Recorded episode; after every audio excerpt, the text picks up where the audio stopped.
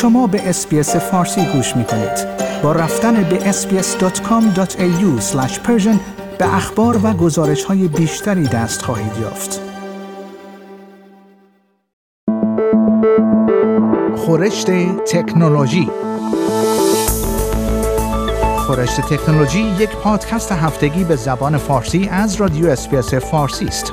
پادکستی که در آن از گجت ها یا ابزار تکنولوژیکی جدید گرفته تا نوآوری های جدید در جهان فناوری و یا حتی ویدیوها و اخبار داغ در شبکه های اجتماعی می‌پردازیم.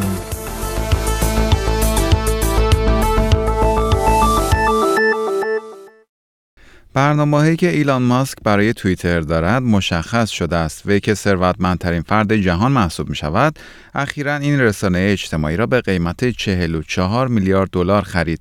به گزارش news.com.au، وی در برنامه‌ای که این هفته به سرمایه‌گذاران ارائه خواهد کرد، اعلام خواهد کرد که قصد دارد درآمد این رسانه اجتماعی را که سال گذشته 5 میلیارد دلار بوده است، تا سال 2028 به بیش از 28 میلیارد دلار برساند. طبق این برنامه که به رویت The New York Times رسیده است، آقای ماسک انتظار دارد شمار کاربران توییتر تا سال 2025 به 600 میلیون نفر و تا سال 2028 به 931 میلیون نفر برسد. وی قصد دارد تا میانگین درآمد به ازای هر کاربر را از حدود 24 دلار در سال گذشته به 42 دلار در سال 2028 افزایش دهد. برای دستیابی به این اهداف، وی گروهی از کارکنان توییتر را اخراج و گروه جدیدی از کارکنان را استخدام خواهد کرد. هدف آقای ماسک این است که تا سال 2025 بیش از 11,000 نفر در این پلتفرم مشغول به کار شوند. در حال حاضر توییتر 7500 کارمند دارد. قرار است امسال 1725 نفر جذب این شرکت شوند. قرار است همچنین یک محصول مرموز جدید تحت عنوان X از طریق توییتر ارائه شود که انتظار می رود شمار کاربرانش تا سال 2028 به 104 میلیون نفر برسد. و اما آقای ماسک قصد دارد تا شمار کاربران توییتر بلو که به افراد این امکان را می دهد تا در ازای پرداخت 4.49 دلار در ماه بتوانند برخی از ویژگی های حساب خود در توییتر را تغییر دهند، ظرف 6 سال به 159 میلیون نفر برساند. این سرویس سال گذشته افتتاح شده بود. قرار است توییتر اتکای خود به درآمدهای مربوط به تبلیغات را کاهش دهد و سهم آن را به کمتر از نیمی از درآمد کلش برساند. و خبر بعدی، یکی از کارکنان سابق فیسبوک فاش کرده است که این شرکت سال گذشته صفحات مراکز ارائه دهنده خدمات اضطراری در استرالیا را از دسترس خارج کرده بوده است تا از این وضعیت به عنوان یک اهرم فشار در مذاکراتش با دولت استرالیا استفاده کند. در پی بروز یک اختلاف بر سر ملزم شدن فیسبوک به پرداخت پول به رسانه‌های خبری استرالیا، این پلتفرم دسترسی به صفحات تمام رسانه‌های خبری استرالیا را قطع کرده بود، اما در این بین دسترسی به صفحات مراکز بهداشتی و آتش‌نشانی استرالیا نیز قطع شده بود. فیسبوک می‌گوید قطع کردن این صفحات غیرخبری یک اشتباه بوده است، اما یکی از کارکنان سابق این شرکت که از سوی مرکز ویسل بلوور اید حمایت می‌شود، فاش کرده است که فیسبوک به طور عمدی این صفحات غیرخبری را قطع کرده بوده است. این کارمند که در این پروژه کار می‌کرده است، در گزارشی که به مقامات استرالیا و ایالات متحده آمریکا ارسال کرده است و توسط وال استریت جورنال منتشر شده است، اعلام کرده است معلوم بود که این پیروی ما از قانون نبود، بلکه ضربه‌ای به مؤسسات مدنی و خدمات اضطراری در استرالیا بود. در فوریه سال گذشته، قانونگذاران استرالیا در حال رأی‌گیری برای تصویب لایحه‌ای بودند که به موجب آن پلتفرم‌های رسانه‌های اجتماعی مجبور بودند در ازای استفاده از محتوای رسانه‌های خبری استرالیا با آنها پول پرداخت کنند. یک روز پس از اولین رأی‌گیری، فیسبوک دسترسی به تمام سایت‌های خبری استرالیا و برخی صفحات غیرخبری را قطع کرد. اسناد ارائه شده توسط افشاگران به وال استریت جورنال نشان می‌دهد که این شرکت از پایگاه داده‌های قدیمی سازمان‌های خبری خود استفاده نکرده است و در عوض یک الگوریتم جدید خام ساخته است که هر صفحه ای را که 60% محتوای آن خبری بوده است را به عنوان ارائه دهنده اخبار قلمداد کرده است. شرکت متا که شرکت مادر فیسبوک است، این ادعاهای مطرح شده توسط افشاگران را رد کرده است. لیبی لیو رئیس مرکز ویسل بلوور اید میگوید فیسبوک کنترل زیادی روی اطلاعات دارد.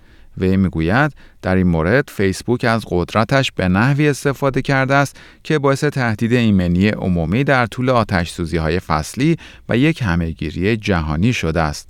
و خبر بعدی، نتایج یک تحقیق جدید که توسط مرکز بیزنس استرالیا انجام شده است نشان می‌دهد حدود نیمی از کسب و کارهای کوچک استرالیا در برابر حملات سایبری آسیب پذیر هستند و 2/3 از این کسب و کارها قبول دارند که هیچ هزینه‌ای برای امنیت سایبری خود پرداخت نمی‌کنند.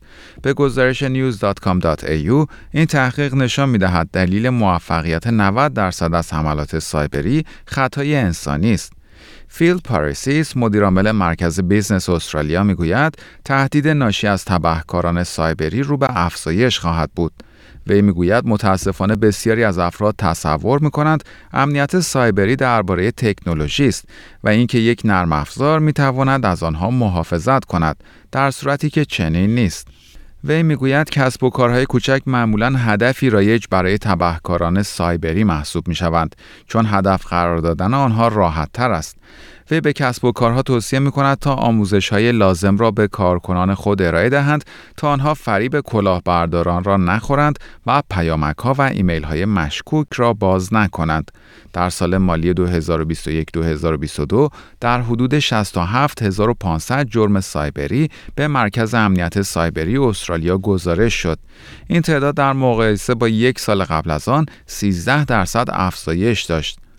و خبر پایانی خورشت تکنولوژی این هفته، کارکنان برخی فروشگاه‌های استرالیا که با حجم زیادی از تهدید و توهین از سوی برخی مشتریان این فروشگاه‌ها مواجه بودند، مجهز به دوربین‌هایی خواهند شد که از آنها محافظت خواهد کرد.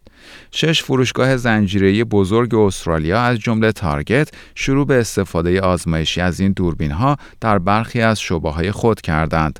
به گزارش news.com.au این اقدام در حالی صورت می‌گیرد که در پی شروع همه‌گیری کووید 19 موارد مربوط به خشونت و تهدید علیه کارکنان این فروشگاه‌ها افزایش یافته است. در یکی از فروشگاه‌های تارگت تابلویی نصب شده که روی آن نوشته شده است کارکنان این فروشگاه روی لباس‌های خود دوربین‌هایی دارند که هدف آن ایمن نگه داشتن تیم این فروشگاه و همچنین جامعه است. روی این تابلو توضیح داده شده است که این دوربین‌ها فقط در صورتی روشن خواهند شد که کارکنان احساس خطر کنند. این فروشگاه اعلام کرده است که تصاویر ضبط شده توسط این دوربین‌ها فقط در دسترس تیم مدیریت تارگت و آژانس‌های اعمال قانون قرار خواهد گرفت. در پایان برنامه خورشت تکنولوژی این هفته از شما دعوت می‌کنم برای تماشای برخی از ویدیوهای جالب در مورد تکنولوژی به صفحه اینترنتی برنامه فارسی رادیو SBS با آدرس sbs.com.au/persian مراجعه کنید. شما همچنین می‌توانید پادکست‌های خورشت تکنولوژی را دانلود کنید و در هر زمانی که خواستید آنها را بشنوید. آیا می‌خواهید به مطالب بیشتری مانند این گزارش گوش کنید؟ به ما از طریق اپل پادکست، گوگل پادکست، اسپاتیفای یا هر جای دیگری که پادکست‌های خود را از آن می‌گیرید گوش کنید.